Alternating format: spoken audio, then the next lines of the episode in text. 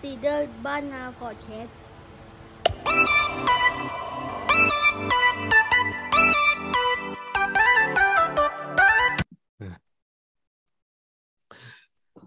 สวัสดีครับ วันนี้ก็พบกับซีเดอร์บ้านนาพอดแคสต์ EP ที่หกแล้วครับ ผ่านมาเดือนครึ่งแล้วนะ ที่เราทำอย่างต่อเนื่องทุกวันศุกร์นะครับ จริงๆก็จะบอกว่าเราอัดกันทุกวันศุกร์ตอนกลางคืนเนาะประมาณสามทุ่มครึ่ง ตั้งใจว่าจะอัดให้ได้ชั่วโมงหนึ่ง บางทีก็คุยต่อยาวถึงเที่ยงคืนอะไรเงี้ย ก็มีเรื่อยๆนะครับ ใช่ไหมครู วันนี้กะว่า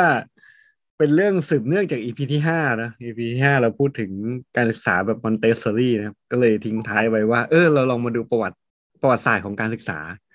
ประวัติศาสตร์ของการศึกษาว่ามันเป็นไงมาไงบ้าง เพราะว่าไหนๆก็ได้คุยกับครูแล้วก็ต้องคุยเรื่องประวัติศาสตร์การศึกษาครับ ครูครูจะมีอะไรเสริมก่อนไหมมีมีเว้ยไอคิดในหัวไม่ดีพูดไม่ได้เออโอเค ก็เอาเป็นว่าวันนี้เรามานั่งคุยกันเรื่องของประวัติศาสตร์การศึกษานะแล้วก็เราจะได้อะไรบ้าง คนที่ฟังอยู่จะได้อะไรบ้าง ลองไปคิดดูแล้วกันผมว่านะ มันอาจจะได้อะไรบางอย่างนะ เพราะว่าผมก็ไปพยายามหาข้อมูลมามาพอสมควร พอสมควรนะครับ อันแรกก่อนข้อมูลแรกก่อนที่เราที่ไปหามาได้ก็คือมาจากเว็บไซต์ที่ชื่อ Psychology Today แล้วก็เป็นด็อกเตอร์คนหนึ่งเขียนนะครับเอ่อปีเตอร์เกรย์นะครับ ฝรั่งเนี่ยเขาจะเรียกว่า PhD เขาจะไม่ค่อยเรียกด็อกเตอร์หรอกนะฝรั่งเขาเรียกปีเตอร์เกรย์ PhD Philosophy of อะไรนะด็อกเตอร์จำไม่ได้แล้วนะก็เป็นคุณปีเตอร์เกรย์เขียนเอาไว้ แล้วก็เป็นหัวข้อเรื่องว่า a brief history of education ก็คือ เล่าประวัติของการศึกษาอย่างคร่าวๆ ย่อๆนะถ้าครูมีอะไรเสริมครูเสริมได้เลยนะ เพราะว่า เอ่อพี่ไล่ตั้งแต่เอ่อปสมัยยุคที่เรากำลังล่าสัตว์อะออกล่าสัตว์ ไม่ใช่พี่นะ คุณปีเตอร์เกรย์เนี่ยเขาไล่มาให้นะครับ เออเขาอันดับแรกเลยเขาใช้คำว่า schooling เนี่ย คือโรงเรียนเนี่ย มันที่ที่ที่มีอยู่ในทุกวันนี้มันจะมันแตกต่างไปอย่างสิ้นเชิงเลยกับในประวัติศาสตร์ และที่มาของโรงเรียนก็อาจจะไม่ได้เป็นอย่างที่เราคาดคิดก็ได้ เพราะฉะนั้นเนี่ยก่อนที่จะไปเรื่อง brief history of education เนี่ย ถามครูก่อนว่า ครูคิดว่า โรงเรียนในความหมายของครูมันคืออะไร นี่แบบไม่เตรียมเลยนะ เออ ในในความหมายของถ้าถ้าตามที่ผมเข้าใจโรงเรียนเนี่ย ก็เป็นที่เอาไว้สำหรับปูพื้นฐานให้กับเอ่อเด็กอืมๆให้เขามีความพร้อม เป็นความรู้ทั่วๆไปอะความรู้พื้นฐานที่จำเป็นในการใช้ชีวิต อืม อืมอืมเป็นความรู้พื้นฐานที่จำเป็นในการใช้ชีวิตนะใช่ใช่พี่ก็เข้าใจไม่แตกต่างเลยจากครูเพราะว่าเรามีคำว่าการศึกษาภาคบังคับนะ มันมีการศึกษาภาคบังคับอืมที่น่าสนใจอย่างหนึ่งก็คือ คุณปีเตอร์เกรย์พูดถึงการศึกษาภาคบังคับด้วยว่าทำไมมันถึงเกิดขึ้นอ่าอืมเออเพราะฉะนั้นเดี๋ยวเล่าให้ฟังกันแล้วกันนะนะไอประวัติศาสตร์เรื่องการศึกษาเนี่ยมันเริ่มตั้งแต่เราเป็นมนุษย์อะคืออพอเราใช้กรอบคำว่าการศึกษามันจะใหญ่กว่าคำว่าโรงเรียนเนาะอ่าใช่ฮะ คำว่าเราใช้กรอบคำว่าการศึกษา เพราะฉะนั้นเขาเริ่มตั้งแต่ช่วงแรกของของของมนุษยชาติเลย ย้อนกลับไปไม่รู้กี่พันกี่หมื่นปีอะตอนสมัยที่เรายังเป็นนักล่า ล่าสัตว์อะออกล่าสัตว์เพื่อให้เป็นอาหาร ยังไม่รู้จักไฟยังไม่รู้จักการถนอมอาหาร หิวก็ต้องออกไปล่าเพราะเก็บเอาไว้ได้ได้ไม่นานถูกไหมเพราะฉะนั้นเขาบอกว่าในสมัยนั้นเนี่ย มันคือเด็กๆเนี่ย จะต้องถูกเรียนรู้หรือว่าการศึกษาเกิดจากการออกไปล่าสัตว์อืมเกิดจากการติดตามพ่อและแม่ออกไปล่าสัตว์ มันอาจจะไม่ใช่เด็กแบบเล็กมาก แต่ว่าก็ไม่แน่นะ เพราะเราไม่ได้อยู่ในยุคนั้น แต่ว่าพ่อแม่ออกไปล่าสัตว์อะสิ่งเดียวที่เขาต้องทำคือต้องอยู่รอด ต้องมีอาหาร เพราะฉะนั้นการเรียนรู้มันก็คือการทำตามก็ก็ก็คือการออกไปออกไปล่าสัตว์ แล้วนั่นมันคือแบบวัฒนธรรมของยุคสมัยนั้นที่ ที่ต้องออกไปล่าสัตว์ไปล่าสัตว์อะอืมการออกไปล่าสัตว์เนี่ยเขาใช้คำว่ามันคือ play and exploration คือการออกไปเล่นและการ explore การสำรวจ เออฟังดูอ่านอันเนี้ยแล้วก็แบบเออเฮ้ยเชื่อว่ามันจริง เชื่อว่ามันเป็นจริงเพราะว่า การออกไปล่าสัตว์ก็คือคุณต้องออกไปข้างนอก คุณต้องไปดูว่ารอยเท้าสัตว์ประเภทไหน ที่คุณน่าจะตาม รอยเท้าสัตว์ประเภทไหนที่อาจจะทำอันตรายให้ พืชผักแบบไหนที่มันจะกินไม่ได้ มันคือการการทดลองการเล่นการสำรวจ อืม มันไม่ได้มีกรอบว่าจะต้องแบบ เฮ้ย จะต้องรู้วิชาทำหอกนะเอไม่อใช่ถูกปะมันคือ มันคือการทดลองทั้งนั้นเลย เพียงแต่ว่าอาจจะรู้คร่าวๆว่า เฮ้ย ถ้าเจอรอยเท้าแบบนี้เป็นเสือนะให้ระวังนะถ้าเจอลิงมาให้เราอะไรอย่างเงี้ย อืม อืมอืมเออโอเคเนี่ย คือเขาก็เลยบอกว่าเฮ้ยจริง ๆ แล้วเนี่ย ไอการช่วงแรกเลยเนี่ย ก่อนที่เราจะรู้เรื่องไฟรู้เรื่องการเกษตรเนี่ย เราคือนักล่าเราคือโฮโมเซเปียนที่เป็นนักล่าแล้วเราเอาชนะมาได้อืมเราก็เลยเรียนรู้ผ่านการเล่นและการทดลองและการทำและการสำรวจ นี่คือช่วงแรกครูมีอะไรจะเติมไหมครับอืมที่เติม ก็น่าจะแบบนึกย้อนไปมันจะมีหนังเรื่องหนึ่งอะ ผมจำชื่อเรื่องไม่ได้แต่ว่ามันจะเขียนหน้าปกว่าหนึ่งหมื่นบีนอซีนหนึ่งหมื่น BC เออเอใช่อใช่ ที่มันเป็นรูปเอ่อถือหอกอืมผู้อืมกำลังจะล่าเสือ อืม เออคือพอชอพอเปิดดูเรื่องนั้นก็ มันเป็นยุค แต่ว่ามันมันมันต่อเนื่องไปจนถึงการการสร้างอาณาจักรอะอืมก็คือเอาช้างเอาม้าอะไรมาอืมใช้ในการสร้าง สร้างเมืองอืมอืมแต่ว่ามันก็เป็นเป็นการเอ่อเรียนรู้เพื่อเอาตัวรอดเหมือนกันอืคืมอคือมันเหมือนกับว่ามันในกลุ่มของคนเองก็จะมีการปกครองละ ตอนนั้นดังนั้นการเรียนรู้ก็จะมักจะเป็นการเรียนรู้ที่จะเอ่อเอาชีวิตให้รอด เอาชีวิตให้รอด ใช่ แล้วก็อีกอันหนึ่งอึงเขาพูดถึงว่ายุคสมัยนั้นอะ มันยังไม่ได้ตั้งบ้านเป็นหลักแหล่งอะอ่าครับ ใช่มันใช่คือการไปเรื่อยๆอะ ไปหาอาหารเรื่อยๆเดินทางไปหาอาหารเรื่อยๆ เพราะฉะนั้นมันก็คือการออกสำรวจไปเรื่อยๆอืมอืมถ้ามองในมุมของเด็กก็คือเด็กก็ได้เล่นน่ะได้เจอสิ่งใหม่ ได้ออกไปวิ่งเล่น ได้ออกไปทดลองทำนู่นทำนี่ทำนั่น ได้ออกไปสำรวจ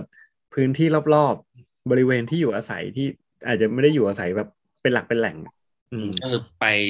เรื่อยเออๆเดินทางเดินทางตลอดใช่ไหมใช่ใช่ใช่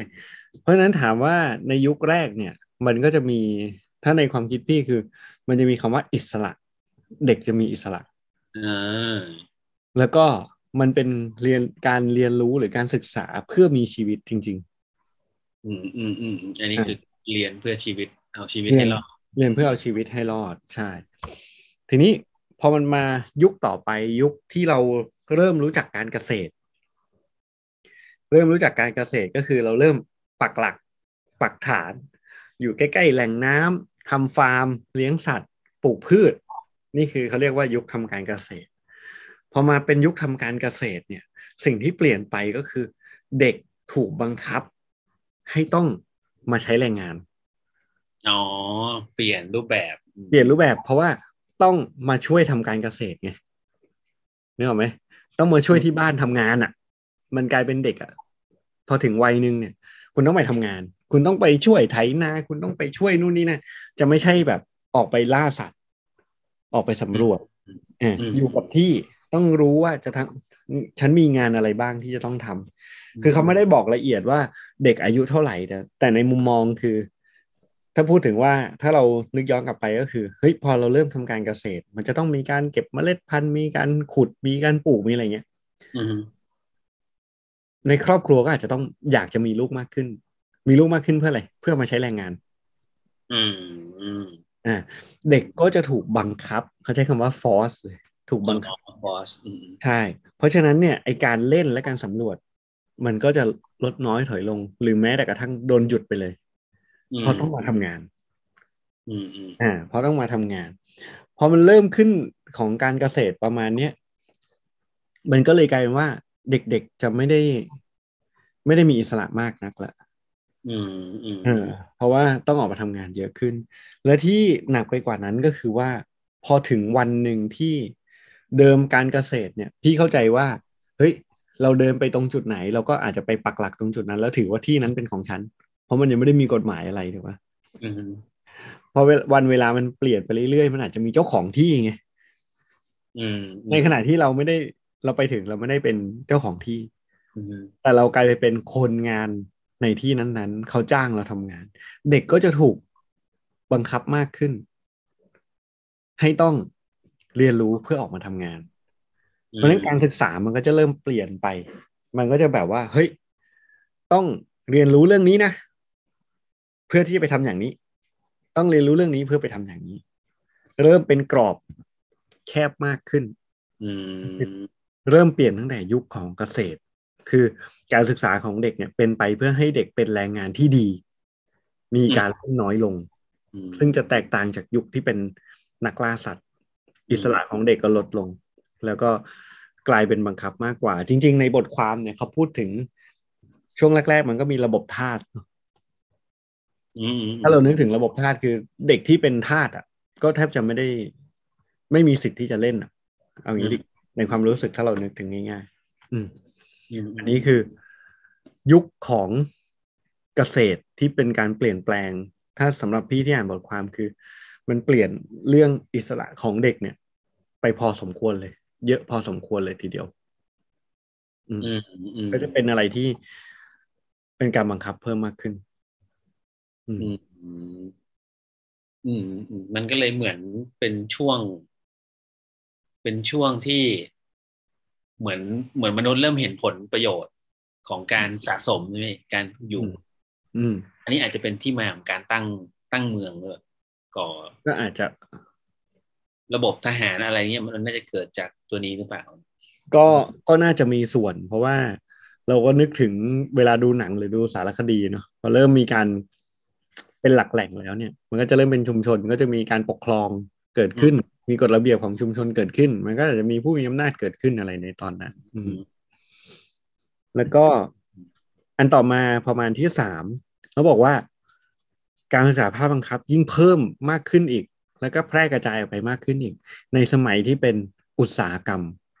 อ๋ออันนี้ชัดเจน อืมพอพอเป็นยุคปฏิวัติอุตสาหกรรมเนี่ยก็คือ เริ่มที่จะต้องการแรงงานเข้ามาในอุตสาหกรรมมากขึ้นอืมเพราะฉะนั้น จริง ๆ มันมีเรื่องเรื่องหนึ่งนะเขาบอกว่าเดิมทีเนี่ยมันยังไม่ออกมาเป็นการศึกษาภาคบังคับมากนัก อย่างตอนที่เป็นการเกษตรก็ยังไม่ได้ไม่ได้เป็นหลักสูตรอะอืมอืมอืมแต่มันเริ่มจากศาสนา มันเริ่มจากทางศาสนาว่าศาสนาเนี่ยเข้ามาแล้วก็อยากให้คนเนี่ยศึกษาพวกคัมภีร์อะไรต่าง ๆ ไม่ไม่ไม่อยากพูดอ้างอิงว่าศาสนาไหน แต่ว่าเอาเป็นว่ามีศาสนาเข้ามาเนี่ย ก็ใช้คัมภีร์เนาะแล้วก็ถ้ากลับไปดูเรื่องหนังสือ Homo Deus อะครับ เออ Homo Deus ใช่ไหมดีครับเดี๋ยวก็คือเราเริ่มสร้างความเชื่อเรื่องพระเจ้าเรื่องอะไรต่างๆนะมันมีการสร้างความเชื่อตรงนั้น เพราะฉะนั้นศาสนาก็พยายามทำให้คนเชื่อว่าควรจะต้องทำดี ไม่ควรทำบาป การศึกษาก็จะเริ่มจากศาสนาก่อน อืมเออเขายกตัวอย่างว่าในในปลายศตวรรษที่สิบเจ็ดเนี่ย ในประเทศเยอรมันเนี่ย เริ่มต้นก่อนเลย เยอรมันเนี่ยถือว่าเป็นผู้นำทางด้านการพัฒนาเรื่องของการศึกษาหรือโรงเรียนเขาใช้คำว่า schooling ในเยอรมัน เขาก็เลยออกกฎมาว่าเด็กทุกคนเนี่ยต้องเข้าเรียนมตอนนั้นเนี่ยเป็นเรียนเรื่องของศาสนาก่อน แล้วก็มาช่วงกลางศตวรรษที่สิบเจ็ดในอเมริการัฐแมสซาชูเซตส์เนี่ยก็คือเป็นอาณานิคมแรกที่กำหนดให้มีการศึกษา โดยมีจุดประสงค์ที่ชัดเจนว่า เพื่อเปลี่ยนเด็กๆเนี่ย ให้กลายเป็นคนที่เข้าใจศาสนามากขึ้นอืมคนที่เข้าใจเรื่องบาปบุญคุณโทษมากขึ้น โดยเด็กอะจะมีหนังสือเล่มหนึ่งที่ที่จะต้องอ่าน ก็คือเป็นรวมบทกลอนสั้น ๆ เพื่อช่วยให้เด็กรู้วิธีการอ่าน แล้วก็ทางอ้อมก็คือปลูกฝังให้เด็กเข้าใจในศาสนา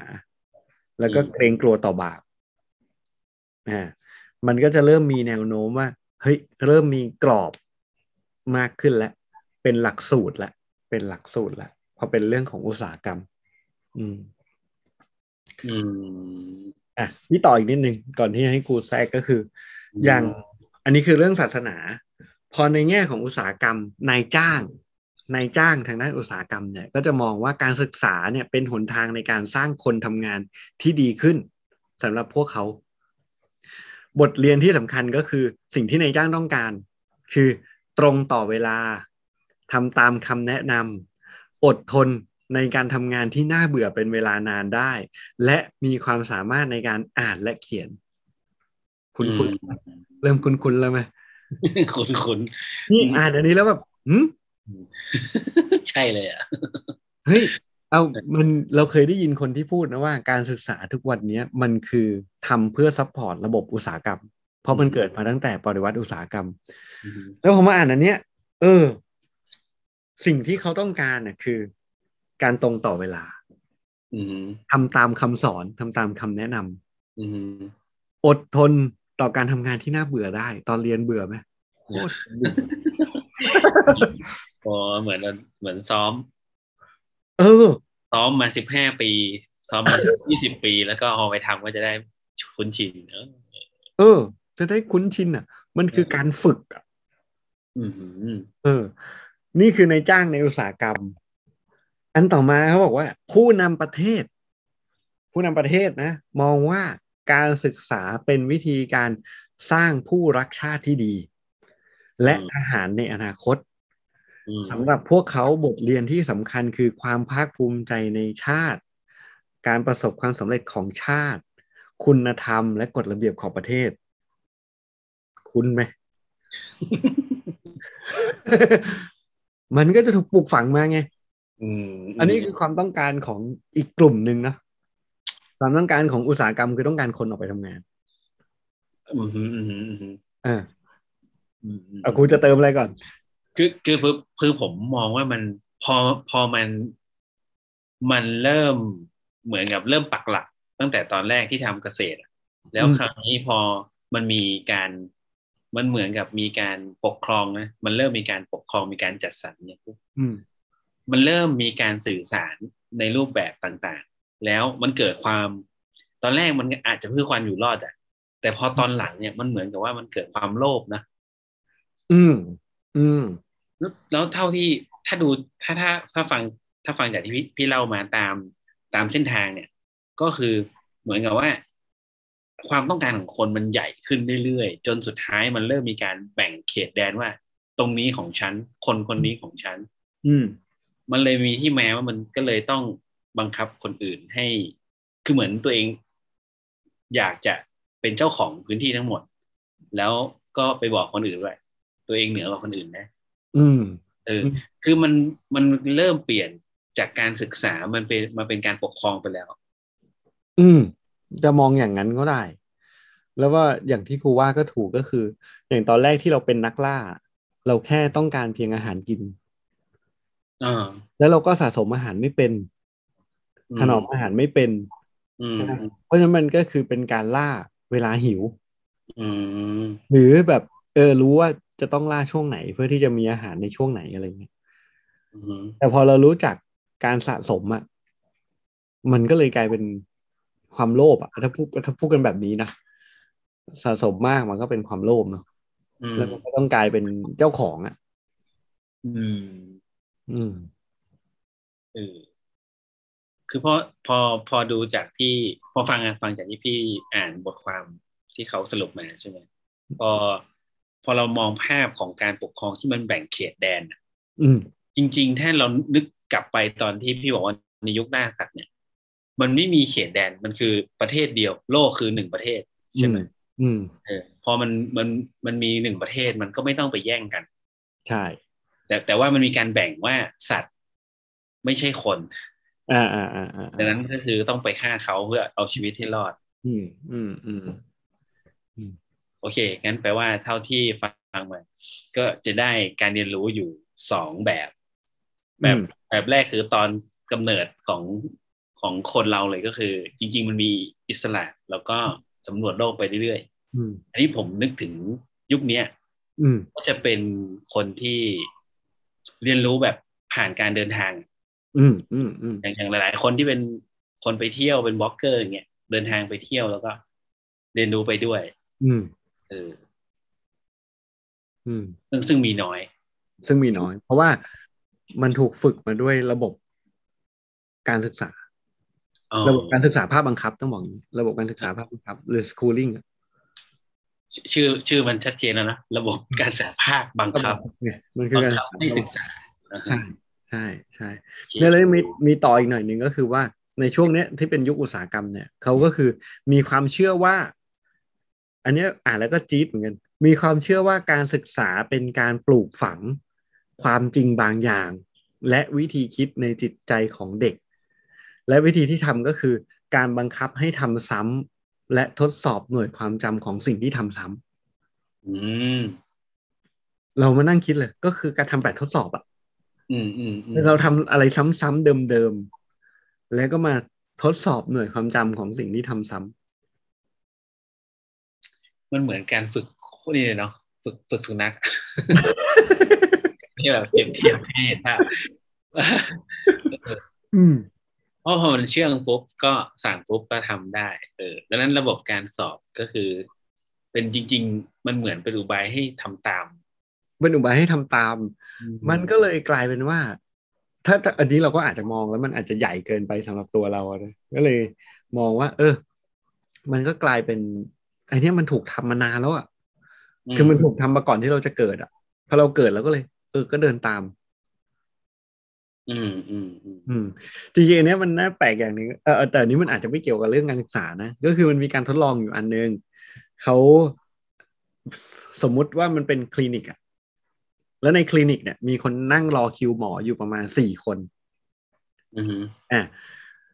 เราเนี่ยเป็นคนที่ไม่รู้เรื่องอะไร เราก็เดินเข้าไปรอคิวหมอเหมือนกัน แล้วปรากฏว่า สิ่งที่เขาทดลองคือ ทุกๆหนึ่งนาทีจะมีเสียงดังตืดพอมีเสียงดังตืดอะไอคนสี่คนนั้นเป็นหน้าม้าจากที่นั่งอยู่เขาจะลุกขึ้นยืนอ๋อเออพอเราเข้าไปถึงปุ๊บตืดแล้วเห็นคนมันยืนคำถามคือเราจะทำไง มันยืนสี่คนเออ คนเราส่วนใหญ่ก็ยืนตามต้องยืนตามอืมยืนโดยที่ไม่รู้ว่า ยืนทำไม ไม่ได้ถามเนี่ยพอถามไปถามสี่ถามสี่คนนั้นน่ะสี่คนนั้นบอกก็ไม่รู้อะก็ตืดแล้วก็ยืน แล้วเขาทดลองต่อก็คือว่า ตืดทุกๆหนึ่งนาทีอะตืดแล้วยืนใช่ไหมอืมเขาทำไปจนถึงขั้นที่ว่าสี่คนแรกอะ ไปหมดแล้ว เหลือแค่คน เหลือแค่เราที่เป็นคนใหม่อะอืมทั้งทั้งๆที่ไม่มีสี่คนแรกแล้วนะตืดเราก็ยืน เออเออเออเออเออแล้วเขาก็ลองปล่อยคนใหม่เข้ามา ที่ไม่รู้อะไรเลยเออพอเราตืดแล้วเรายืน ไอ้คนใหม่ ก็ยืนด้วย แล้วก็ถามว่า ยืนทำไม แล้วคนที่ถูกทดลองก็บอกว่าเออไม่รู้เหมือนกัน คนที่ผ่านๆมาเขาก็ยืน อืมเออถ้าถ้าวกกลับมาเรื่องการศึกษามันก็เหมือนเราเราไม่เคยถามอะ อืมอืมอืมอืมอืมอืมแต่แต่มันก็อาจจะเทียบโดยตรงไม่ได้กับการศึกษาภาคบังคับเพราะการศึกษาภาคบังคับเป็นกฎหมายอืมอืมอืมอืมอืมอืมอืมอืมแต่อย่างว่านะ สมัยนี้มันก็ยังมีโฮมสคูลนะเออสมัยนี้จะมีโฮมสคูลคือคือโฮมสคูลมันก็เอ่อมันอาจจะไม่ได้ฝึก ดังนั้นก็อาจจะคือผมผมกำลังจะมองว่าถ้าโฮมสคูลเนี่ยมันจะเป็นตอนนี้จะเปรียบเทียบละว่าโฮมสคูลก็คือการศึกษาแบบยุคแรก ถ้าถ้าพี่เล่ามาทั้งหมดเนี่ยนะ ก็คือแยกออกเป็นสองสองแบบเองอืมก็คือคนที่ออกจากกระแสตักไปอะ ไม่ว่าจะเป็นโฮมสคูลหรือเอกชนก็ได้อะอืมเอกชนนี่ก็อาจจะแบบเอ่ออ่าพ่อและพ่อที่หลักแม่เอ่อพ่อแม่ในในยุคล่าสัตว์ที่แบบเป็นครอบครัวใหญ่หน่อยอย่างเงี้ยแล้วแบบเออช่วยกันสอนเนี่ยอืมถ้าเทียบก็เหมือน หนังเรื่องสามร้อยอะ ที่แบบอ่าอ่าอ่าบ้านใหญ่หน่อยอย่างเงี้ยอ่าอ่าเออแต่แต่เราเห็นเราเห็นแล้วว่ามันแบ่งเป็นสองแบบที่ค่อนข้างชัดคือแบบ เรียนรู้แบบอิสระกับ มันไม่มีโอกาสได้เรียนรู้อย่างนั้นก็เลยต้องเข้ามาสู่ระบบ อืม อืมอืมอะยังมีต่อยังมีต่อ มีห้าข้อเมื่อกี้เพิ่งสามตามต่อเลยอืฮะมข้อที่สี่เนี่ยเขาบอกว่า พอไอการเกิดโรงเรียนมันเกิดขึ้นเยอะๆเนี่ย พอโรงเรียนมันเกิดขึ้นเยอะๆเพราะมันเข้าสู่ยุคอุตสาหกรรมแล้วผู้คนก็เริ่มคิดว่าการเรียนรู้เนี่ย เป็นงานของเด็กอืมเป็นงานนะอืมอะอืมเป็นงานของเด็ก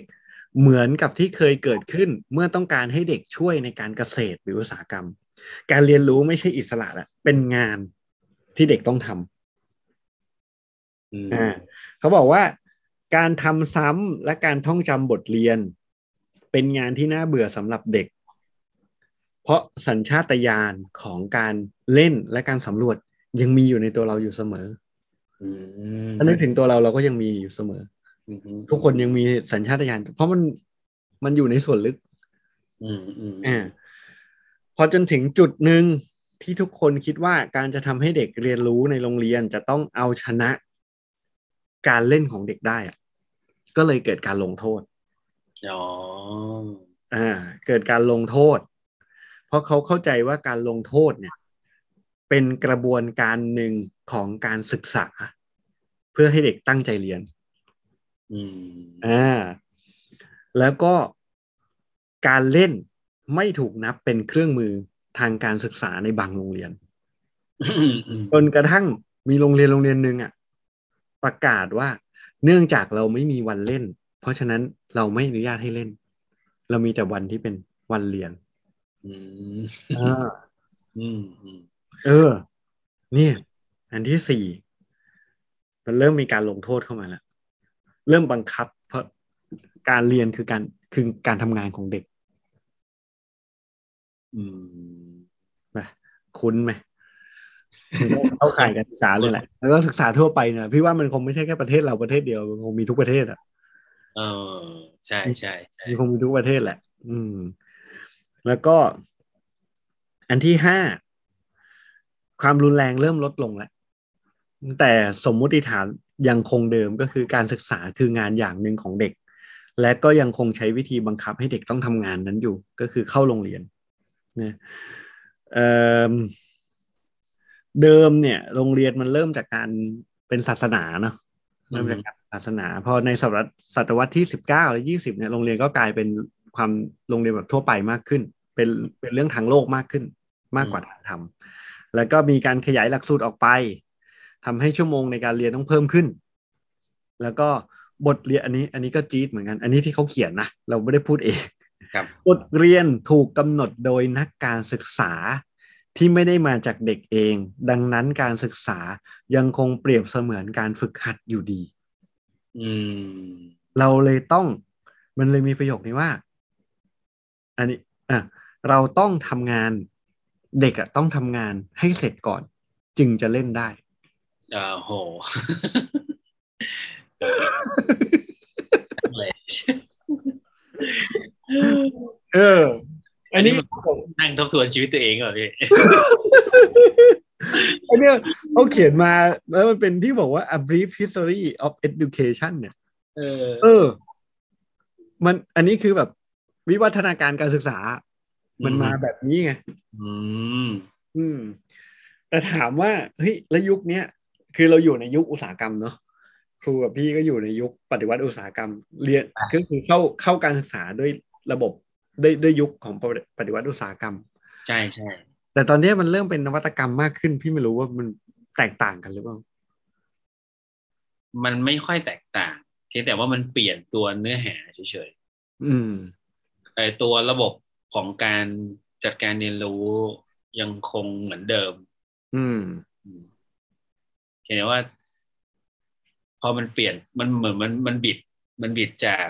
เพื่อเพื่ออุตสาหกรรม คราวนี้อุตสาหกรรมมันแตกขยายใหญ่ขึ้นเป็น คือมันเป็นระระบบที่สามารถทำธุรกรรมได้ทั่วโลกแล้วอะคือสามารถทำกำไรได้ทั่วโลก เมื่อก่อนเนี่ยปปฏิวัติอุตสาหกรรมเนี่ยมันอาจจะได้เฉพาะพื้นที่เนอะแค่พื้นที่ ใช่ แต่คราวนี้พอมันเป็นอย่างอย่างนวัตกรรมสมัยนี้อย่างอย่างที่เราใช้กันอยู่เนี่ยซูมเนี่ยมันก็เป็น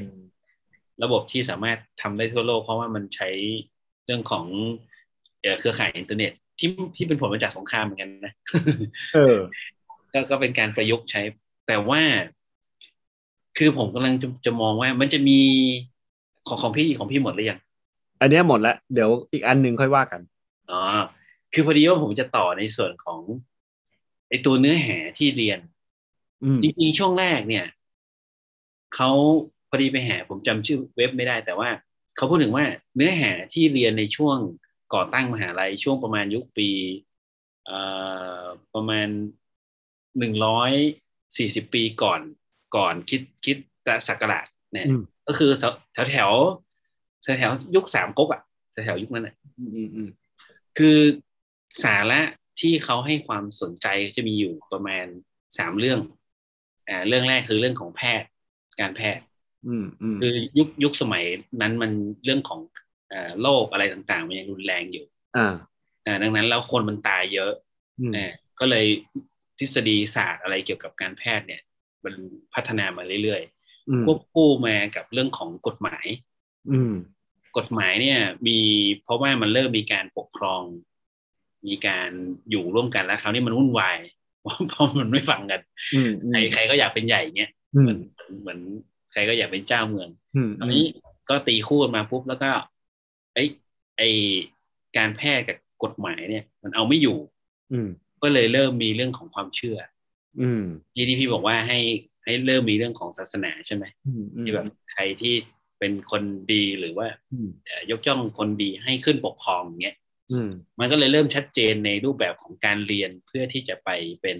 ลูกน้องอะของคนที่เขายกว่าอยู่เหนือกว่าคนอื่น อืมอืมไอ ตัวสังเกตว่าสามอย่างเนี่ยพี่ที่เขาให้เรียนอะในยุคที่มันเริ่มเป็นการปกครองแล้วจนมาถึงทุกวันเนี่ยไอ้สามเรื่องเนี่ยก็ยังคงใช้ได้อยู่ ยังอยู่ อืมเอ่อยังยังอยู่มคือมนุษย์เขาบอกว่ามนุษย์เนี่ย มันไม่อยากตายอืมการการแพทย์มันเลยก้าวหน้ามาก อืม แล้วก็มนุษย์เนี่ยอยากจะครอบครองทุกอย่างก็เลยต้อง มีกฎหมาย อืมอืมเออส่วนในเรื่องของความเชื่อเนี่ย มันเป็นเพื่อให้ให้ให้คนอื่นเนี่ย คล้อยตาม อืม อืม อืม คือเหมือนที่พี่บอกอะไอ้สี่คนอะอืม อ่า คืออ่าพอพอมันเกิดการทำที่มันไม่มีเหตุผลหรอก แต่ว่าคนอื่นเขาทำอะ อืม คือไอ้ที่มันไม่มีเหตุผลเนี่ย คนมันเสียเวลาไปหาเหตุผลน่ะอื มมันก็ไม่ไม่ได้คิดที่จะมาแย่งอำนาจอะไรพวกนี้มันก็จะวนลูปอยู่ในเนี้ยวนอยู่ในอ่างเออมเออ นี่คือเป็นระบบการศึกษาที่เขาปลูกฝังมาตั้งแต่ยุคสมัยสามก๊กนะเออเอ่ออันนี้คือเอ่อเป็นของกรีกอ่าจำได้ละคือเป็นระบบการศึกษาของกรีก อืมเออเออเออนะมีมีเสริมแค่เนี้ยครับ นี่แหละ พี่ว่า เออ มันก็มีอะไรที่น่าสนใจนะเรามองในมุมว่า เออทำไมเราถึงได้รับการเรียนรู้มาแบบนี้อะไรเงี้ยอืมฝึกในการทำอะไรซ้ำๆเดิมๆจนบางทีเราก็อาจจะกลัวที่จะทำอะไรสิ่งใหม่ที่มันไม่ได้อยู่ในบทเรียนอะ อืมอืมอืมอืมแต่จริงๆแล้วทุกคนมีสัญชาสัญชาตญาณในการเล่นและการ explore ก็คือการออกสำรวจอยู่แล้วอะเพียงแต่ว่าจะจะได้เอามันออกมาใช้หรือเปล่าก็อย่างที่ครูว่าแหละอาจจะมีบางคนซึ่งอาจจะเป็นเปอร์เซ็นต์ส่วนหนึ่งที่เขาก็ใช้วิธีการเรียนรู้แบบนั้น ในการที่จะออกไปเดินทางเออแล้วก็เรียนรู้ไปด้วยอะไรเงี้ย ซึ่งเขาก็อยู่ได้ อืม อืม มันอยู่ที่ว่าเราจะอยู่กับระบบแบบไหนเท่านั้นเอง เออใช่ใช่อืมอยู่กับระบบแบบไหนเท่านั้นเองแต่แต่พอถึงทุกวันเนี้ยในความคิดพี่คือ มันเริ่มมีความซับซ้อนเยอะขึ้นอะอ่าใช่ตอนนี้มันมันซับซ้อนมากคือมันมันมีทั้งดีและไม่ดีในอืมในทุกๆรูปแบบ อืม แล้วก็วิชาเรื่องที่เราต้องรู้อะ มันยิ่งเยอะมากขึ้นไงซึ่งมันเป็นการเรียนรู้ที่มันตามไม่ทัน อืมอืม เคยมีอาจารย์ อาจารย์สมชายพระกพาสวิวัฒน์ขออนุญาตเอ่ยชื่อ พอดีได้มีโอกาสนานมากแล้ว ตอนนั้นไปฟังอาจารย์สมชายพูด เพราะว่าไปเรียนหลักสูตรแบบสั้นๆอะ แล้วอาจารย์ก็มาพูดไงอาจารย์ถามว่า ท้าให้คุณอ่านหนังสือในห้องสมุดให้หมด เป็นไปได้ไหมเรากี่เรากี่ล้านก็ได้ ถ้าอ่านหมด ไม่ได้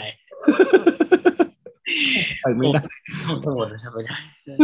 เป็นไปไม่ได้ เพราะอาจารย์บอกว่า มันมีเติมทุกวัน มันมีเติมทุกวัน มันก็เหมือนเราเรียนแล้วแบบ มันเรียนไม่จบอะ อืมอืมอืมคือเรียน จริง ๆ แล้วการเรียนที่ถูกต้องมันน่าจะต้องเป็นการเรียนที่ทำให้คิดได้นะในความคิดพี่อะ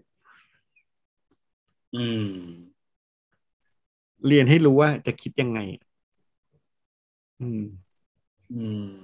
อืมเอามาใช้ทักษะไอ้คิดวิเคราะห์แยกแยะอืมอืมเพราะว่ายังไงเราเรียนไปมันก็เก่าแล้วอะคือถ้าเป็นองค์ถ้าเป็นชุดความรู้เนี่ยมันมันเป็นของที่มันเปลี่ยนได้ตลอดใช่ไหมอืมแต่ถ้าเป็นวิธีการเรียนรู้นี่มันอืมสามารถใช้ได้ตลอด ใช่ใช้ได้ตลอด คือพี่กำลังมองว่าจริง ๆ แล้วเราควรจะส่งเสริมเรื่องของการเรียนรู้อืม วิธีที่จะเรียน วิธีที่จะเอา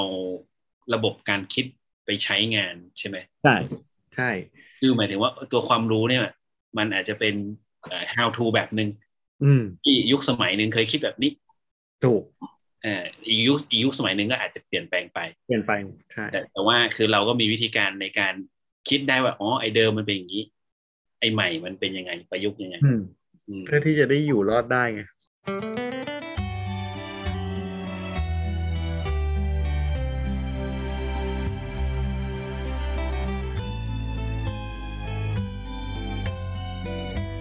เออ ข้อนี้ข้อนี้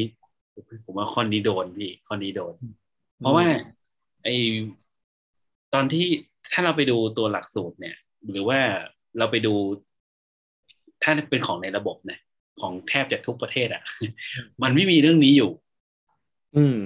คือมันใส่เนื้อหาเข้าไปอย่างเดียวเลย ว่าอืมต้องรู้เรื่องนี้เรื่องนี้เรื่องนี้ แต่เรื่องที่ที่พี่บอกอะเรื่องของวิธีคิดเรื่องของวิธีเรียนเนี่ย มันไม่ได้ใส่เข้าไปตั้งแต่ คาบแรกหรือวันแรกเลยมันมันเริ่มมีใส่ไหมครูพี่ไม่แน่ใจ เพราะว่าล่าสุดเนี่ย ช่วยช่วยลูกทำงาน ช่วยลูกสอนกันบ้านให้ลูกเนี่ยอ่าฮะมันเป็นวิชาวิทยาศาสตร์ และเขาก็มีเนื้อเรื่องมาอ่าฮะเรื่องของข้าวตูเนี่ยข้าวตูน่าจะเป็นเด็กคนหนึ่งอะครับเดินเข้าไปในตลาด แล้วแม่ค้าเนี่ยก็บอกว่า เอ้าปลาย่างหายไป อือฮึ ข้าวตูก็เลยถามว่า เอ้าเห็นอะไรบ้างไหมแม่ค้าก็บอกว่า เออมันมืดเห็นอะไรไม่ค่อยชัด รู้อย่างเดียวว่ามันเป็นตัวที่มีหางและกระโดดได้ มาเอาไปอือฮึเออ แล้วโจทย์อะ เขาบอกว่า ให้เด็กอะ หาว่าข้อมูลอะ คืออะไรอ๋อเออ และคิดว่าสัตว์อันนั้นอะ สัตว์ตัวนั้นน่ะคือ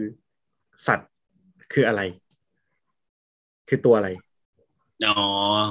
เออเออเออเป็นกระบวนการเรียนรู้ผ่านการสืบค้นเออเอออันนี่เป็นกระบวนการเรียนรู้ผ่านผ่านการสืบค้นแล้วเขาก็มีรูปมาให้ เป็นรูปรอยเท้าอือฮึซึ่งดูไม่ออกว่าเป็นรอยเท้าอะไร มันดูออกแหละแต่มันไม่แน่ใจไงโอเคโอเคเออแล้วประเด็นคืออะไรรู้ไหมดีใจอะ ดีใจบอกว่าป้าป๋าหนูรู้แล้วว่ามันคือตัวอะไร เออเออนี่นี่คือ ปสองไงอ่านี่ฮะเป็นได้เลยปสองอ่าฮะหนูคิดว่ามันเป็นจระเข้แล้วทำไมนก็เลยถามว่าอ้าวทำไมถึงคิดว่าเป็นจระเข้อะ ก็จระเข้มันมีหางไง เออ แล้วจระเข้มันกระโดดได้เหรอกระโดดได้จระเข้กระโดดได้ แล้วก็ปวดหัว อ้าวครู คิดแบบผู้ใหญ่นะอือฮึปลาย่างหายไปจากแผงแม่ค้าในตลาดอือฮึมันมีอยู่ไม่กี่ตัวหรอกเออ แมวก็หมาเนี่ยแหละถูกไหมล่ะเออไม่ใช่ว่าหมา เพราะว่ามันอยู่ในตลาด อันนี้เราคิดแบบผู้ใหญ่ไงอ่าฮะแต่เด็กเขาคิดว่าเอาก็จระเข้หางยาวไงแล้วจระเข้กระโดดได้ เออแล้วเขายังไม่ทันได้ดูรอยเท้าไงอืมพี่ก็เลยแกล้งไปว่าจิงโจ้เปล่าจิงโจ้ก็หางยาวนะกระโดดได้ด้วยจิงโจ้ลิงแม่ลิงเป็นไปได้ไหมแล้วทีนี้เราก็เลยมานั่งดูรอยเท้ากัน อืมคือเพราะ รู้แค่ว่าหางยาวแล้วกระโดดได้มันไม่พอ อืมอะก็ต้องเอารอยเท้ามานั่งดู ปรากฏว่ารอยเท้าอย่างที่บอกอะมันเป็นรอยเท้าที่เราไม่แน่ใจว่าเป็นหมาหรือเป็นแมวอ๋อไม่แน่ใจอ่าฮะเราก็เอ้าทำไงดีวะเนี่ยเราก็ไม่แน่ใจเออผู้ใหญ่อย่างเราก็ไม่แน่ใจ แต่ที่แน่ๆจระเข้ไม่ใช่แล้ว เพราะว่าเราเอารอยเท้าจระเข้มาเทียบแล้วไม่ใช่อ่าฮะอ่าแล้วก็ในในรูปนั้นมีรอยเท้าคนด้วย แต่คนไม่มีหางไง อืมอะไรอย่างเงี้ย ก็เลย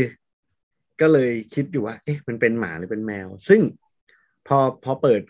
ไปดูอีกหน้าหนึ่งเนี่ย อันเนี้ยรู้สึกดีต้องบอกงี้ก่อนรู้สึกดี เพราะว่าในในคำอธิบายอะสิ่งที่หนังสืออธิบายบอกว่า ให้เด็กอะช่วยหาข้อมูลมา แล้วก็มาอภิปรายอ๋อแล้วหาเหตุผลว่าทำไมเขาถึงคิดว่าเป็นตัวนั้นอ่าฮะคือไอ้อย่างเงี้ยสำหรับพี่มันคือโอเค คือเฮ้ยมันไม่ถูกไม่ผิดว่ะ ขนาดเราเป็นผู้ใหญ่เนี่ยเราก็ไม่รู้ เออเออมันอาจจะมีทั้งหมาทั้งแมวก็ได้ ในตลาดอะเราก็ไม่รู้หรอกว่ามันจะหมาหรือแมวเราฟันธงไม่ได้อะข้อมูลมันน้อยเกินไปสำหรับเรา เออ อืม ก็เลยเห็นเห็นอันเนี้ยแล้วรู้สึกว่าอ๋อหรือว่าเขาเริ่มมีอะไรเปลี่ยนแปลงหรือเปล่าเพราะอันเนี้ยเรามักจะไม่ค่อยเจอลักษณะแบบนี้ที่แบบว่ามาอภิปรายโดยที่ไม่ได้มีคำตอบแบบชัดเจน เดี๋ยวก่อนนะ ประเด็นคือว่า จริงๆอะมันมีเปลี่ยนแปลงมาแล้วก็คือตัวที่เพิ่มเรื่องของระบบการคิดอะพี่อืมตัวตัววิชาวิทย์คำนวณอะที่เขาบอกอืมต้องเรียนกันทุกอืมชั้นนั่นแหละอืมก็คือเพิ่งเพิ่งมีเมื่อปีห้าเก้าหกศูนย์นี่แหละ อืมเพิ่งเพิ่งมีมาได้ประมาณสี่สามสี่อืมปี อืม ก็เป็นการคิดแบบตรรกศาสตร์ อืม เออเอาหลักเหตุผลเข้ามาแล้วก็ เมื่อกี้ที่พี่พูดเนี่ยก็คือของ ของดีใจเนี่ยจะเป็นการคิดวิเคราะห์เนาะเพราะว่ามีการให้ข้อมูลแล้วก็มีการไปสืบค้นและเปรียบเทียบ ใช่อ่ามันเป็นการวิเคราะห์ไปเรื่อยๆเป็นลำดับขั้น แต่ตัววิธีการที่บอกว่าให้เอามาอภิปราย เพราะว่าเด็กสามารถเสนอได้เนี่ยไอ้ตัวเนี้ยอันนี้เราพูดกันตรงๆว่าในระบบการผลิต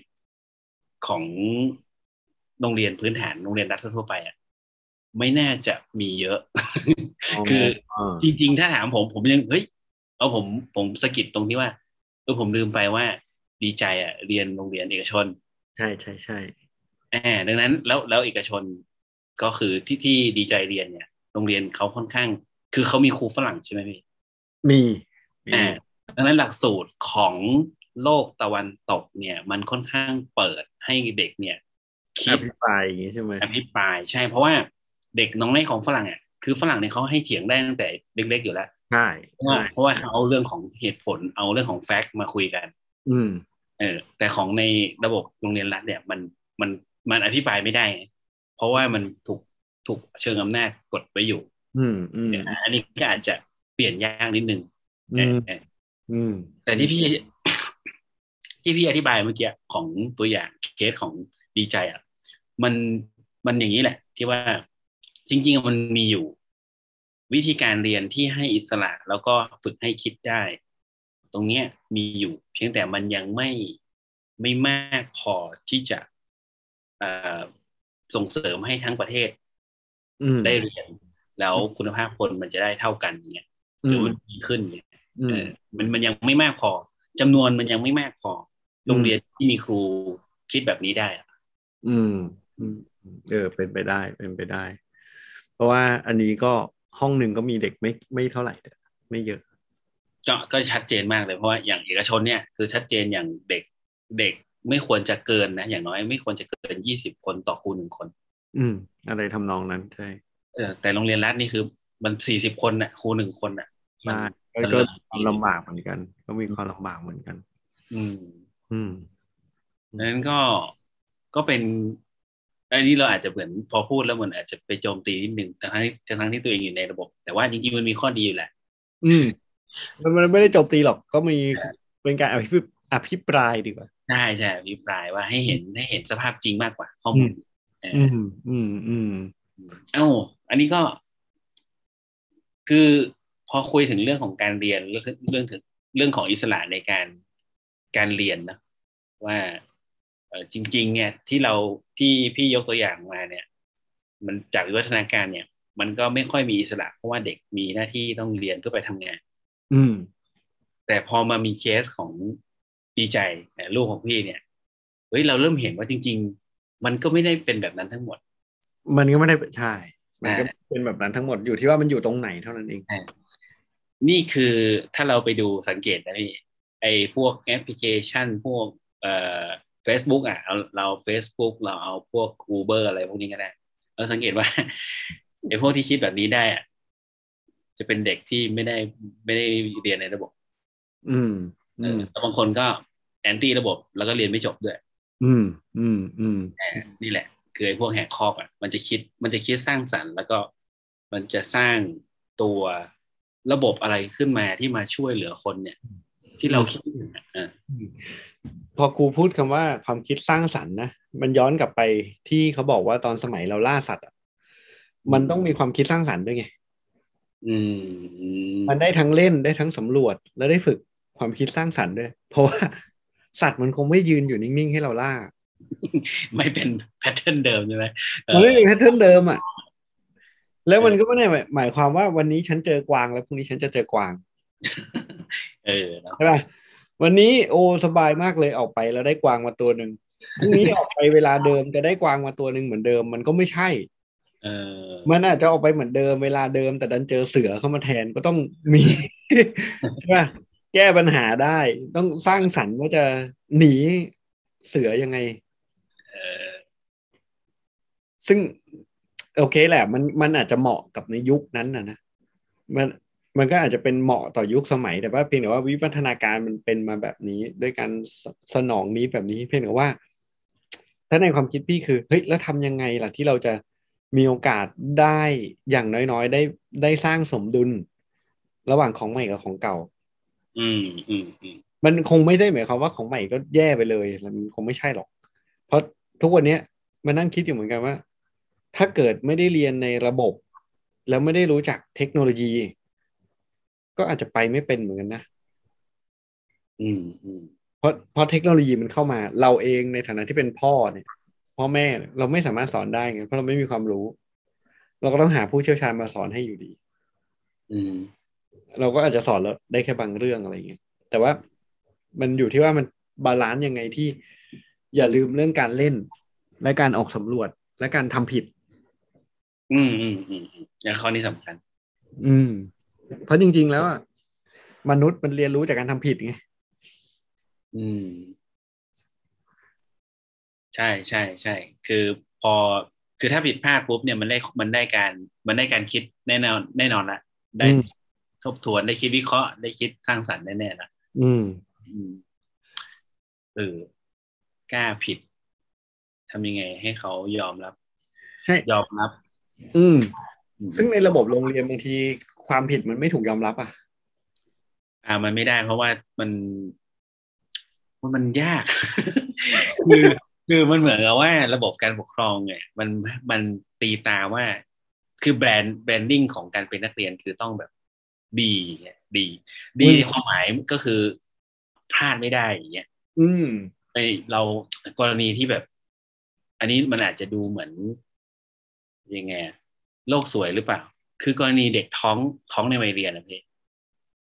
คือเด็กท้องในวัยเรียนเนี่ย โอเค ตอนที่เขาพลาดเนี่ยเขาด้วยด้วยวัยด้วยฮอร์โมนหรืออืมหรือว่าด้วยสภาพแวดล้อมใช่ไหมอืมคราวนี้เขาผิดพลาดเนี่ยเขาก็ได้บทเรียนแล้วแหละว่าเขาเจอความทุกข์แหละแต่ว่าโดยรูปแบบของสังคมโรงเรียนเราอะ ยังไม่ยังไม่ได้เปิดโอกาสให้เด็กเหล่านี้เรียนเรียนรู้ต่อ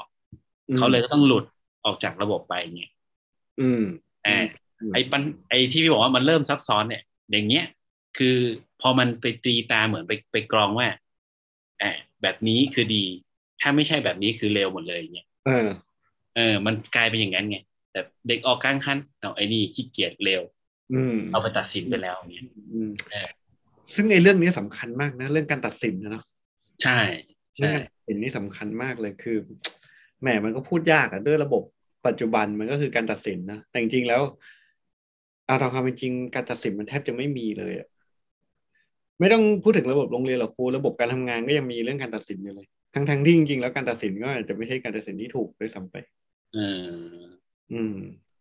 เราถูกตัดสินตลอด ยกเว้นว่าเราจะอยู่กับบ้านแล้วทำงานการเกษตร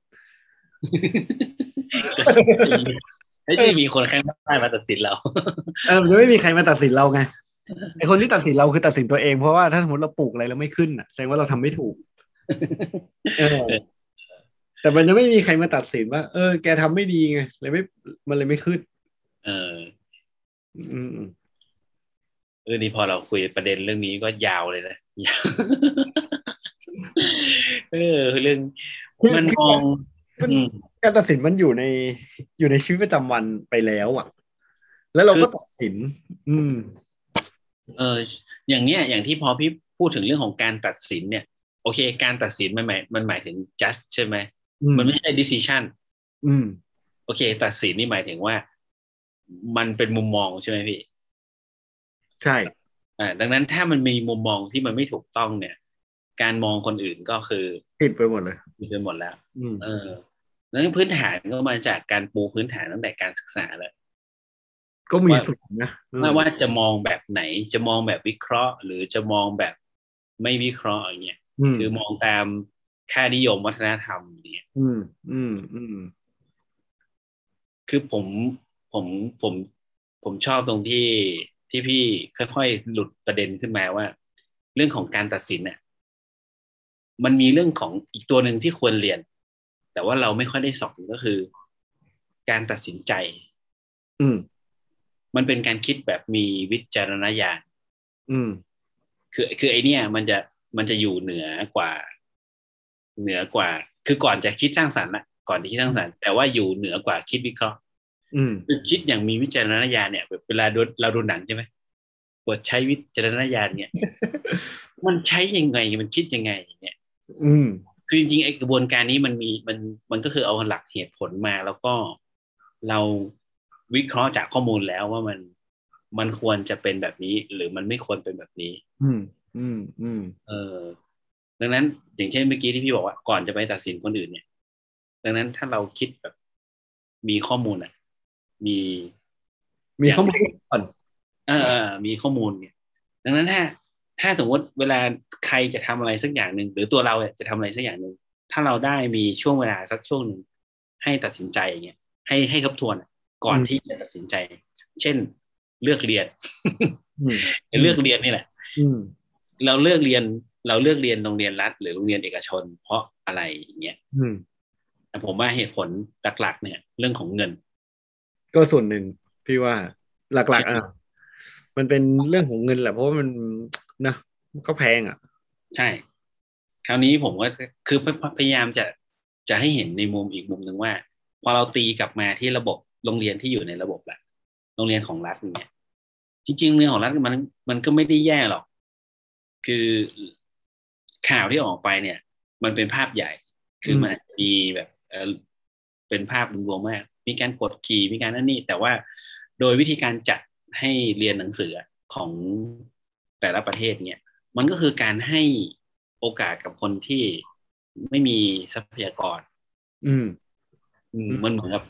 โอเค คนที่มีอิสระเขาไปเรียน เขาไปสร้างธุรกิจใหญ่โต เขามีเงินอ่า งั้นขอภาษีคุณหน่อย มันเหมือนกับช่วยเหลือกันอะอ่าเอาของคุณมาแล้วก็อืมมา support โรงเรียนรัฐอ่าคุณก็ได้เรียนนะจากที่เขาจ่ายภาษีมาให้ เนี่ยเออเออพยายามมองให้เห็นความเชื่อมโยง เออพอพูดถึงเรื่องการศึกษานี่ก็สนุกนะเออ มันสนุก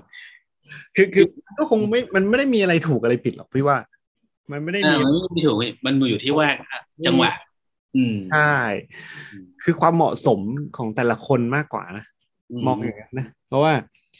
เอ่ออย่างบางคนอาจจะชอบวิธีการแบบนี้ เพื่อที่จะออกมาใช้ชีวิตในแบบนี้ ในขณะที่บางคนอาจจะไม่ชอบวิธีการแบบนี้ เพราะว่ามีมีวิธีการใช้ชีวิตอีกแบบหนึ่งอะไรเงี้ย ถ้าเราย้อนกลับมาว่าถูกผิดอะมันคงไม่มีถูกผิดหรอก อืมอืมเนี่ยใช่ไม่ไม่คงไม่มีถูกผิด ไม่ไม่มีถูกผิดอยู่ที่ว่าเหมาะสมกับ เราเหมาะสมกับระบบตรงนั้นหรือเปล่าอืมว่าเราคิดว่ามันใช่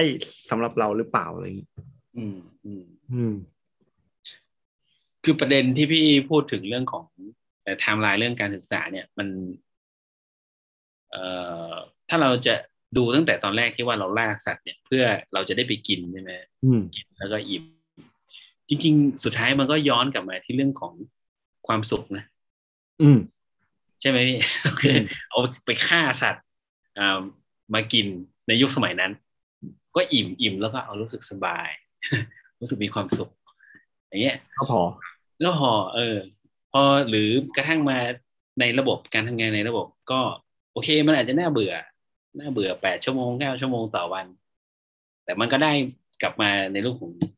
ความสุขอ่าเป็นเป็นความสุขเหมือนกัน ใช่เป็นเรื่องคือของคือมานั่งคิดอะบางคน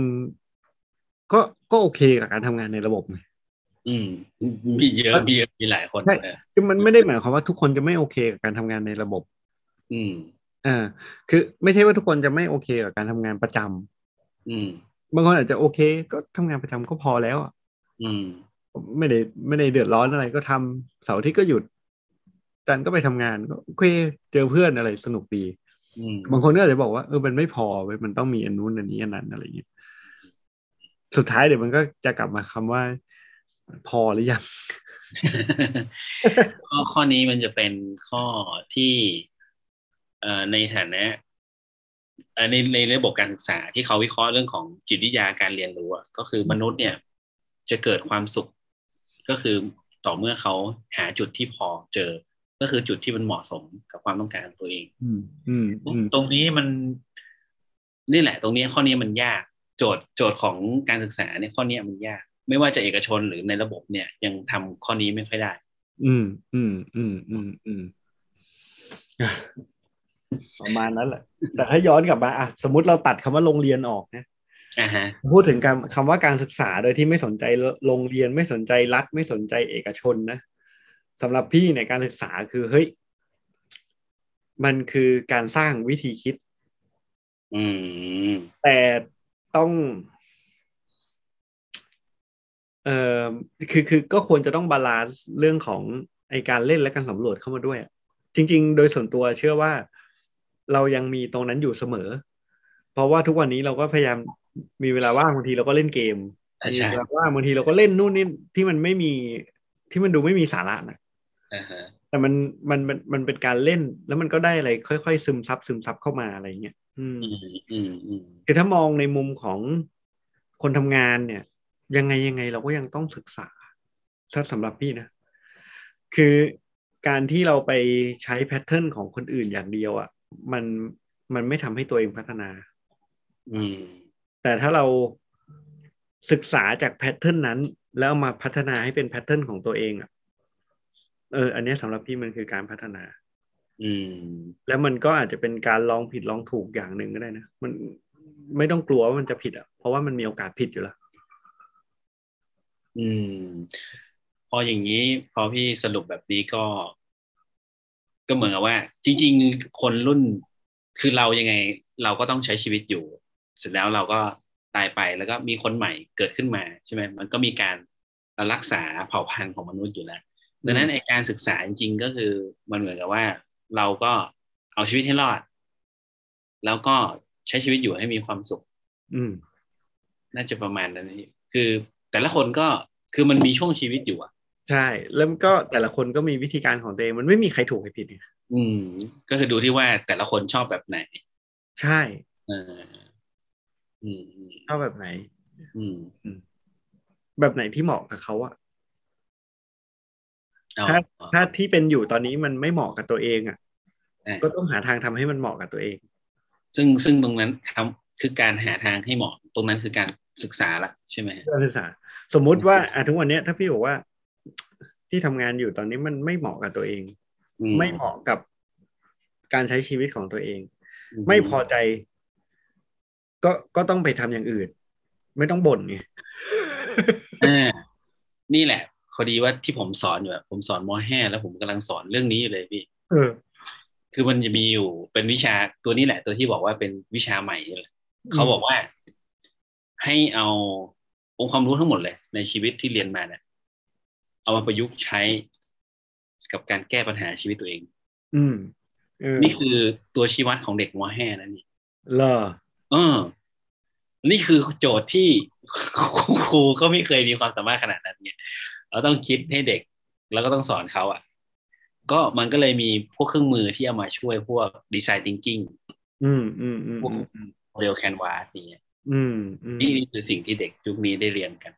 อืมอ่าถือว่าโชคดีนะถือว่าโชคดี เขาควรจะต้องรู้ก่อนว่าเขามีองค์ความรู้อะไรอยู่ในตัวบ้างใช่คือหลักๆก็คือให้วิเคราะห์ตัวเองก่อนว่า มีอะไร อืม ตัวเองมีอะไร มีอะไรแล้วก็ตัวเองอยากได้อะไร อยากไปจุดไหน เนี่ยไปถึงจุดไหนแล้วจะต้องทำอย่างไร อืม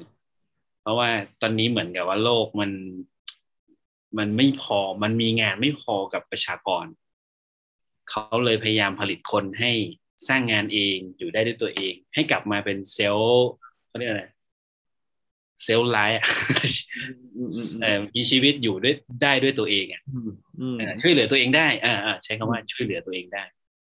เออก็กลับมาเป็นวิชาพึ่งตัวเองอ่าใช่วิชาพึ่งตน ใช่ใช่อืมอืมนี่คือแบบการศึกษาแบบยุคนี้นะเออเออการศึกษายุคนี้เออแล้วคงมีอะไรอีกเยอะมีมีเยอะถ้าโอ้เราพูดมานี่เราก็ไม่รู้ว่าเราได้ประเด็นอะไรบ้างแต่อย่างน้อยได้รู้เรื่องวิวัฒนาการของการศึกษาแล้วเออธรรมชาติของมนุษย์แล้วประเด็นสุดสรุปคือจริง ๆ พี่มีอีก ที่พี่เตรียมไว้ ยาวแล้วถามว่าที่เตรียมไว้เออไหนๆก็ไหนๆนะเอาให้จบเลยนะสั้นๆเลยก็ได้อ่าเอาเอาให้จบเลยเขาบอกว่า เอ่ออันนี้ก็ไปเจอมาจากสไลด์แชร์สไลด์แชร์ slide share net นะครับ เป็น timeline of education แล้วก็คนที่ทำเนี่ยไม่แน่ใจเขาไม่แน่ใจว่าเขาชื่ออะไร เอาเป็นว่าขอบคุณที่เขาทำมาแล้วกัน แล้วเราก็เลยไปดูเขามาครับ เขาบอกว่าตอนเริ่มต้นเนี่ย อดัมได้รับบทเรียนแรกเออจากพระเจ้า คืออดัมอะแหกกฎ ก็เลยต้องชดใช้กรรมอืมอันนี้อ่านตามเขาเลยนะอืม หรือก็ไม่แน่นะ ว่าตอนเริ่มต้นเนี่ย ก่อนที่เราจะเขียนเป็นคำได้เนี่ย เราเรียนทุกอย่างจากปากต่อปากอืมอืมอืม การบอกเล่าแล้วก็มีรูปที่เป็นวาดเขียนตามผนังถ้ำอะ มันก็เป็นการบอกเล่าแหละ มันก็คงเป็นอย่างนั้นแหละ อืมอืมแล้วก็เขาบอกว่าสามพันปีก่อนคริสตกาลเนี่ย ก็คืออียิปต์มี Temple School ก็คือพระเนี่ย พระในศาสนาก็มาสอนศาสนาสอนเขียนสอนอะไรอย่างเงี้ยครับ แล้วก็สองพันปีก่อนคริสตกาลมีโรงเรียนแห่งแรกนะพูดอย่างนี้นะ ที่จีนนะครับ ซึ่งก็จะเรียนเพื่อที่จะไปเป็นผู้นำอะสอบจองหัวนหรือเปล่าอะไรเงี้ยไม่แน่ใจ แต่นี่เขาพูดถึงว่าสองพันปีก่อนคริสตกาลก็เริ่มมีหนังสือมีตัวหนังสือพันห้าร้อยปีที่อินเดีย พระในอินเดียก็สอนศาสนา สอนการเขียนสอนหลักปรัชญา สอนวิทยาศาสตร์พันห้าร้อยปีแปดร้อยห้าสิบปีก่อนคริสตกาลโฮเมอร์ คนที่เขียนอีเลียด อืมอืมปอืระมวัติอีเลียดกับโอดิซีเกิดขึ้นนะอืมแล้วก็เป็นเรื่องของประวัติศาสตร์ของกรีก แล้วก็เป็นเรื่องของการศึกษาของกรีกแปดพันเอ่อแปดร้อยห้าสิบปีก่อนคริสตกาลอืมห้าร้อยห้าสิบปีก่อนคริสตกาลคงจื้อเนาะเกิดขึ้น อ่า ที่ที่จีนเนอะขงจื้อก็จะเป็นแบบแนวธรรมชาติ ถ้าพี่จำไม่ผิดนะแนวธรรมชาติเนี่ยขงจื้อเม่งจื้อเล่าจื้ออะไรพวกนี้นะครับนะแล้วก็ไอ้ที่พี่สนใจคืออันนี้ 400 ปีก่อนคริสตกาลก็คือที่กรีซนะจะเป็นเอ่อโซเครติสอะโซเครติสเนี่ยเกิดขึ้นแล้วโซเครติสเนี่ยไปสอนที่เหมือนสวนสาธารณะ Public Square อืมสอนให้ทุกคนเลย ใครอยากฟังก็ฟัง ไม่อยากฟังก็ไม่ต้องฟังอืมอืมเออ แล้วแบบว่าสอนให้หาค้นหาความจริงอืมเออ อันเนี้ยชอบเพราะอะไร เออ ก็ถ้าเรามีจิตที่อยากเป็นครูอะอืมสอนน่ะ คนไหนที่เลือกรับฟังเราคนนั้นเขาก็เป็นลูกศิษย์คนไหนที่ไม่เลือกรับฟังก็ไม่ก็ไม่ได้เป็นลูกศิษย์ก็แค่นั้นเองอืไม่ได้มีอะไร ไม่จำเป็นต้องบอกว่าเฮ้ยทุกคนต้องมาเป็นลูกศิษย์ฉันเออเออเออคือฉันอยากพูดเรื่องเนี้ยเออถ้าเธออยากอ่าน เธอก็อ่าน ถ้าเธอไม่อยากอ่าน เธอก็ข้ามมันไป เออ เอออะไรเงี้ย ก็เลยทำแบบนี้อยู่ตอนนี้เอออืมโซเครติสแล้วก็ต่อจากนั้นอีกไม่นานก็มีพลาโตกับอริสโตเติลอ่าอ่ามาทำอันนี้เริ่มมีระบบของโรงเรียนและในเอเธนส์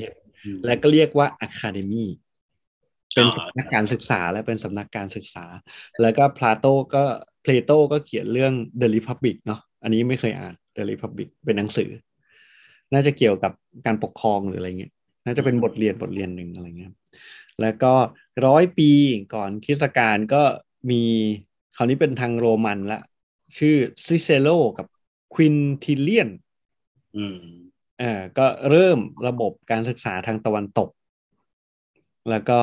ซิเซโลเนี่ยบอกว่าการศึกษาน่าจะต้องเรียนทางด้านศิลปะและวิทยาศาสตร์อืมในขณะที่ค r ิเทเลียนก็คือบอกว่า เอ้ย มัน การศึกษาเนี่ยมันขึ้นอยู่กับความสามารถของเด็กที่จะเรียนรู้อืมอืมอ่าความสามารถในการเรียนรู้ของนักเรียนโทษทีอืมความสามารถในการเรียนรู้ของนักเรียน นี่ร้อยปีก่อนคริสตกาลอืมมาปีที่ศูนย์เขาพูดถึงพระเยซู พระเยซูเกิดขึ้นที่เยรูซาเล็มแล้วก็เอ่อมีเรื่องของ spiritual มีอะเป็นเป็นเรื่องของพระเยซูแล้วกันอืมร้อยห้าปีหลังคริสตกาลแล้วกันนะเขาเรียกว่าอะไรไม่รู้ เออร้อยห้าปีเอดีอะเออมีกระดาษเกิดขึ้นละกระดาษเกิดขึ้นที่จีนครับอ่า มีกระดาษเกิดขึ้น มีเอ่อพวกอุปกรณ์การช่วยเหลือเกิดขึ้น แล้วก็ห้าร้อยถึงหนึ่งพันห้าร้อยปีนะคศอ่าต้องเรียกว่าคศห้าห้าร้อยถึงพันห้าร้อยปีนี้ เรียกว่ายุคกลางก็จะเป็นเอ่อวัฒนธรรมแบบตะวันตก แล้วก็เริ่มมีการเขียน เริ่มมีการเรียนเรื่องมี เรื่องโบสถ์เรื่องพระเรื่องอะไรเงี้ยครับอืมเอ่ออันนี้เราอาจจะไม่คุ้นเคยเท่าไหร่ แต่ว่าห้าร้อยปี ตรงคริสตกาลคศห้าร้อยเนี่ย อันนี้เราคุ้นก็คือ มีมหาวิทยาลัยนาลันทาเกิดขึ้นอ๋ออ่ามีนาลันทาเกิดขึ้น แล้วก็เป็น Great Buddhist University in India มีนักเรียนอยู่ประมาณหมื่นคนโอ้ซึ่งเคยดูสารคดีอยู่นะที่เขาไปนาลันทา เออก็ใหญ่เป็นเป็นเมืองแห่งมหาวิทยาลัย เป็นเมืองแห่งการศึกษาอย่างนี้ดีกว่า ก็เรียนหลายอย่างนะครับ ประมาณพันปี อันนี้ไม่รู้ละข้ามหมื่นปีเอ้ยไม่ใช่พันปี Arabic Learning European Learn and Arabic Number เออ ไอตัวเลข Arabic นี่มันมาตอนไหน อันนี้ไม่ได้ไปหานะ อืมฮึ เอาที่น่าสนใจน่าสนใจนะ Modern University พันอ่าประมาณพันหนึ่งร้อยห้าสิบถึงพันสองร้อยห้าสิบมี Modern University เกิดขึ้นอืมมีปารีสซอร์บอนมีเคมบริดจ์มีออกซ์ฟอร์ดอะไรอย่างนี้เกิดขึ้นอืมอืมอะอันนี้ก็อันหนึ่งที่น่าสนใจก็คือพันประมาณพันสี่ร้อยเก้าสิบเก้านะครับ มีครูชาวดัตช์ ชื่อดิซิเดริอุสอีลัสมุตก็มาศึกษาเรื่องของเอกสารประวัติศาสตร์เก่าๆอะไรเงี้ยครับ เพื่อที่จะได้ดูว่ามันมีอะไรเกิดขึ้นบ้าง แล้วก็มาทำเป็นบทเรียนพันห้าร้อยปีเป็นยุคเรเนซองส์จนถึงพันไอพันเจ็ดร้อยเนาะศตวรรษที่สิบเจ็ดอืมอืมพันห้าร้อยเก้าสิบสองเป็นเชคสเปียร์ นี่พี่อ่านค้ำๆบ้างแหละอืม ก็มีวิวัฒนาการเกิดขึ้นมาเรื่อยๆ เรื่อยๆ Important of Education for All American Thomas Jefferson and Benjamin Franklin Advice of Education Important for All อะพันเจ็ดร้อยเจ็ดสิบก็ในอเมริกาบอกว่าการศึกษาเป็นเรื่องสำคัญของทุกคน เพื่อที่จะสร้างชาติขึ้นมาใหม่ มีโทมัสเจฟเฟอร์สันกับเบนจามินแฟรงคลินอืมอ๋อเอออืม แล้วก็มีเออนี้ข้ามไปพันหกร้อยเก้าสิบนะมีเรื่องของจอห์นล็อก จอห์นล็อกบอกว่าเราเกิดขึ้นมาด้วย blank mind ก็คือจิตที่ว่างนะว่างๆไม่รู้เรื่องอะไร and education should gradually develop them thus education should begin in early childhood ก็คือการศึกษาควรจะต้องเริ่มตั้งแต่เด็กๆ เพราะเราเกิดมาแบบไม่รู้อะไรเลยอืมให้การศึกษาจะได้รู้ตั้งแต่แรก อ่าถ้าเป็นของไทยปีพันแปดร้อยหกสิบสองเริ่มเอาวิธีการการศึกษาทางตะวันตกเนี่ยเข้ามา สมัยรัชกาลที่สี่อ๋อสมัยรัชกาลที่สี่อะเริ่มมาเข้ามา ก็พัฒนามาเรื่อยๆครับ พัฒนามาเรื่อยๆจนถึงยุคปัจจุบันนี่แหละอืม